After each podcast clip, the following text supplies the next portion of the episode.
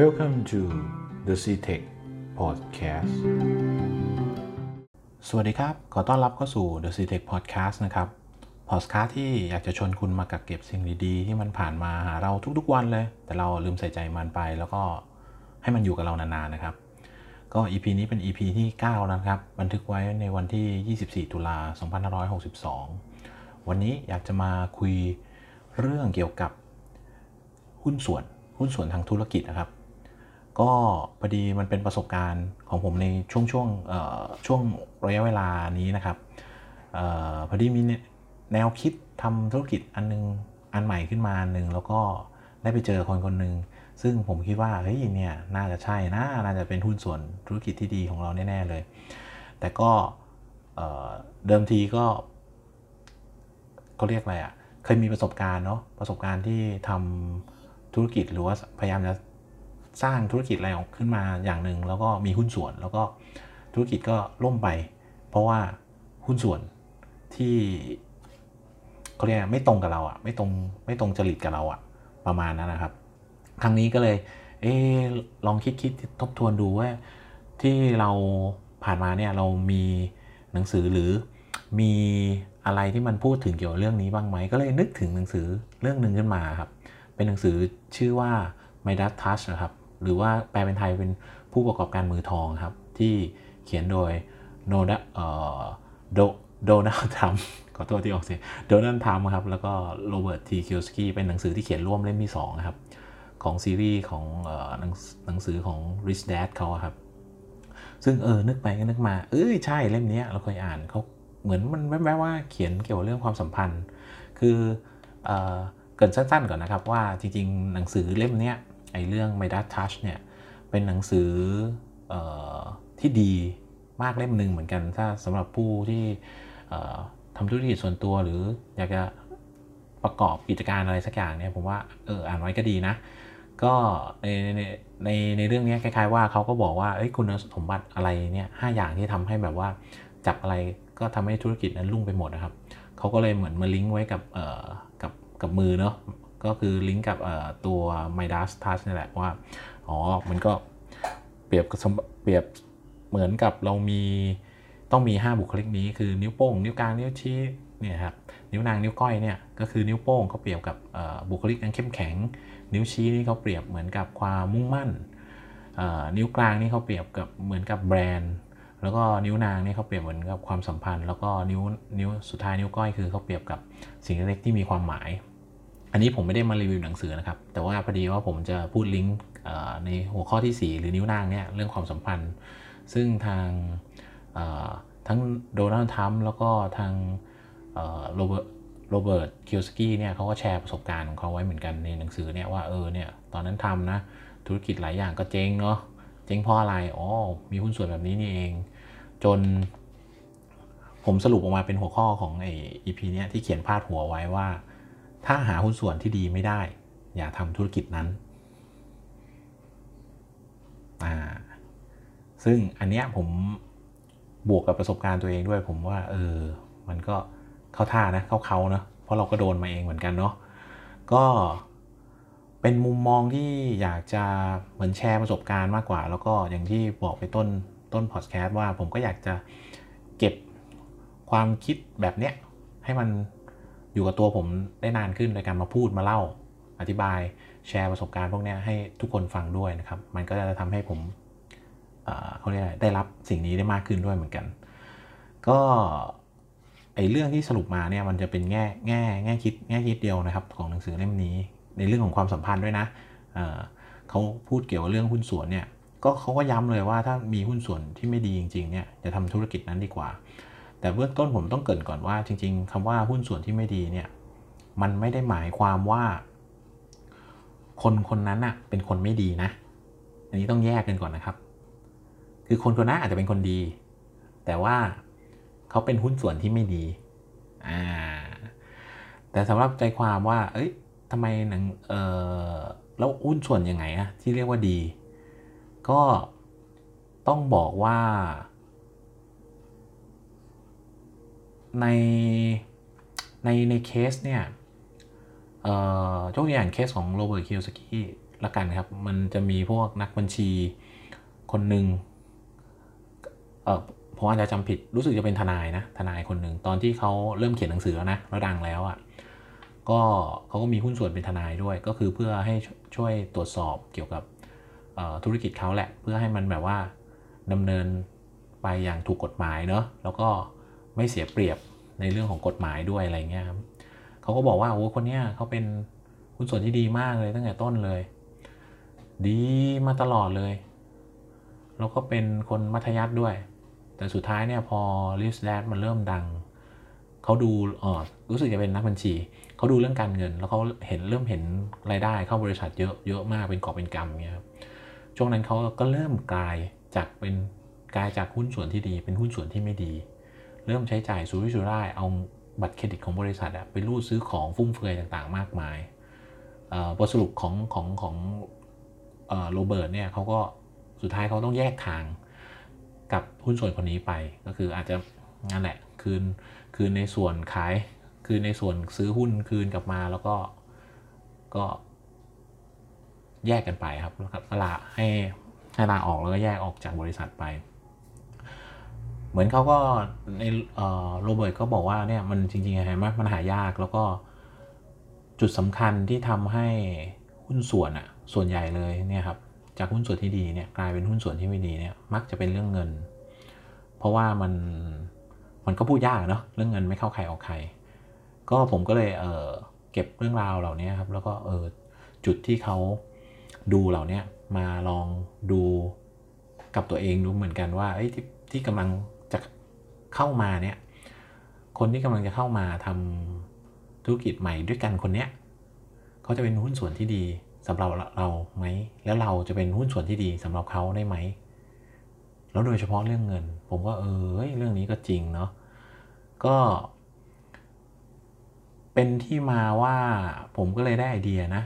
สำหรับเรื่องนี้ว่าเอ้ยเราเราจะทำไงอะว่าเราจะกรองไงว่า คนนี้เป็นหุ้นส่วนที่ดีหรือหุ้นส่วนที่ไม่ดี ถ้าเป็นในมุมของในหนังสือนะครับ ในมุมของโดนัลด์ทรัมป์เนี่ยเขาก็จะพูดว่า อ๋อ ง่ายๆเลยหุ้นส่วนที่ดีเนี่ยต้องมี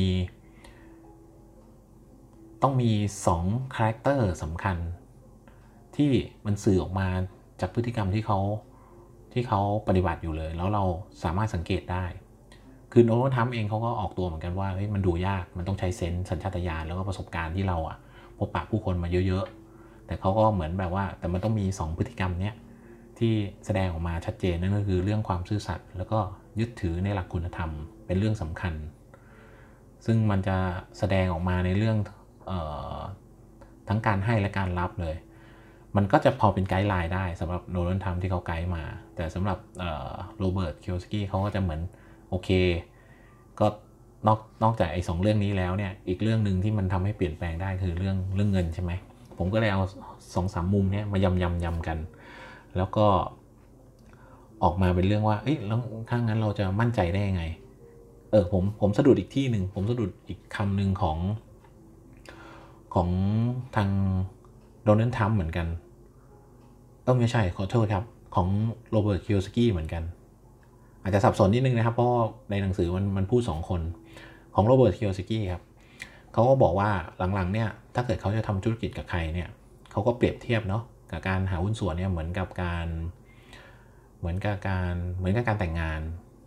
เพราะฉะนั้นเนี่ยจะให้ดีคืออันนี้เป็นธรรมเนียมต่างประเทศเขาเขาก็จะมีเหมือนการเหมือนทำคล้ายๆเป็นสัญญาเนาะสัญญาแบ่งทรัพย์สินก่อนแต่งงาน ให้มาเซ็นกันเนี่ย โรเบิร์ตก็จะใช้ concept เนี้ยเหมือนกันนะครับ มาทำกับหุ้นส่วน คือก็จะเอาสัญญาที่ร่างมาเกี่ยวกับเรื่องการแบ่งทรัพย์สินผลประโยชน์ต่างๆเนี่ยไปคุยกับหุ้นส่วนที่เขากำลังจะเริ่มทำธุรกิจใหม่เลย ซึ่งเขาก็บอกว่าหลายคนพออ่านสัญญาปุ๊บก็ตอบปฏิเสธ เหมือนแบบโหเอากันขนาดนี้นะโอ้มันดูไม่แฟร์เนาะนู่นนี่นั่นเนี่ยสุดท้ายธุรกิจบางอันที่ทางโรเบิร์ตเขาจะ จะทำกับหุ้นส่วนใหม่เนี่ยส่วนมากก็จะปิดตัวลงก่อน เพราะว่าเขารับไม่ได้กับสัญญาแบบนี้ แต่ว่าโรเบิร์ตก็แชร์ว่าเฮ้ยมันดีกว่านะ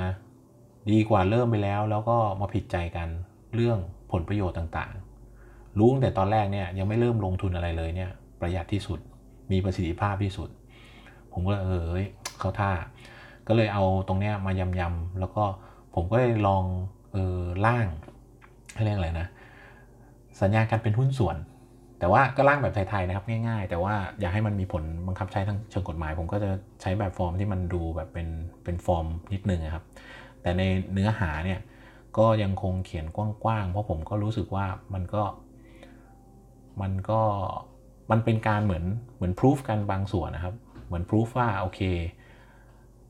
เขา ริงใจเรื่องการเงิน หรือซื่อสัตย์เรื่องการเงินมากน้อยขนาดไหนอะไรเงี้ยก็ผมจะลิสต์แค่พวกเรื่องผลประโยชน์ เรื่องการลงทุนเรื่องการรับผิดชอบ เกี่ยวกับเรื่องการเงินเนี่ยว่าเป็นยังไงบ้างอันนี้แล้วแต่แต่ละคนที่ไปคุยตกลงกับคนที่จะทำที่คิดว่าเป็นผู้เป็นหุ้นส่วนของแต่ละคนแล้วกันนะครับอตอนนี้ผมไม่ได้ลงดีเทลแต่ว่ามันผมว่ามันใช้ได้ดีนะ มันก็ทำให้เราเห็นบางอย่างเหมือนกัน ก็สำหรับหุ้นส่วนที่ผมกำลังจะทำธุรกิจใหม่ตัวเนี้ยก็โอเคครับเขาโอเคกับสัญญา แล้วเขาก็บอกโอ้ดี จะได้มั่นใจ แล้วก็เออมีหลักฐานอะไรบางอย่างเนาะแล้วก็จะได้เหมือน คือมันดีสองอย่างนะหนึ่งคือใช้กรองคนผมผมอันนี้ผมสรุปมาเป็นของผมเองนะหนึ่งคือจากไอเดียเนี้ยผมไปต่อยอดเป็นเหมือนหนังสือสัญญา เป็นหุ้นส่วนกันเนี่ยหนึ่งคือช่วยกรองคนสองคือมันทำให้เราผมรู้สึกว่าการทำธุรกิจครั้งนี้ผมไม่ต้องกังวลเรื่องเงินมากนะครับเพราะว่ามันเขียนจบแล้วไง มันจบก็จบไปมุ่งว่าเราจะพัฒนาสินค้าและบริการอะยังไงดีให้มัน work หรือไปคิดนั่งคิดว่าเราจะทำ marketing ยังไงดีให้มัน work โดยไม่ต้องพะวงหลังมากนักอะเหมือนไม่ต้องพะวงหลังอะเนาะลุกไปข้างหน้าอย่างเดียว ก็ ผมว่าก็ อืม เข้าท่า แล้วก็เป็นครั้งแรกที่ผมเริ่มนำมาใช้นะครับ ก็ แต่ส่วนหลังจากเนี้ยมันก็ต้องดูกันไปต่อนะครับ อย่างเห็นไหมครับ อย่างของโรเบิร์ตเองที่เขาแชร์เคสเรื่องเกี่ยวกับนักบัญชี เขาก็ทำกันมานานนะ พอหนังสือเริ่มดังซีรีส์หนังสือ Rich Dad เขาอะเยอะมากเลยนะครับ พอกว่าจะเริ่มดังก็ใช้เวลาเกือบ 2 ปีนะครับ ที่แบบว่าดังแล้วก็ขาย ไปทั่วโลกแปลมากกว่า 43 ภาษาอะไรเงี้ยน่าเห็นไหมครับเขาก็ทำงานเป็นหุ้นส่วนที่ดีกันมาตั้ง 2 ปีนะ จนมันมาแตกหักนดปีที่ 3 ปีที่ 4 อะไรประมาณนี้นั่นนั่นกำลังหมายถึงว่าอะไรหมายถึงว่าอนาคตอะ่ะมันยังเป็นสิ่งที่ไม่แน่นอนอยู่ แต่ที่แน่ ๆ คือเราเองเนี่ย ก็ต้องทำตัวเป็นหุ้นส่วนที่ดีเช่นกัน นั่นก็เป็นอีกคำแนะนำหนึ่งของทั้งสองกูรู ในหนังสือเล่มนี้เหมือนกันนะครับ เพราะว่าการเป็นหุ้นส่วนที่ดีเหมือนกันเนี่ยต่อกันเนี่ยมันต้องเป็นทั้งสองฝ่าย เราโมแต่หาหุ้นส่วนที่ดี แต่ตัวเราเองกับกับเป็นหุ้นส่วนที่ไม่ดี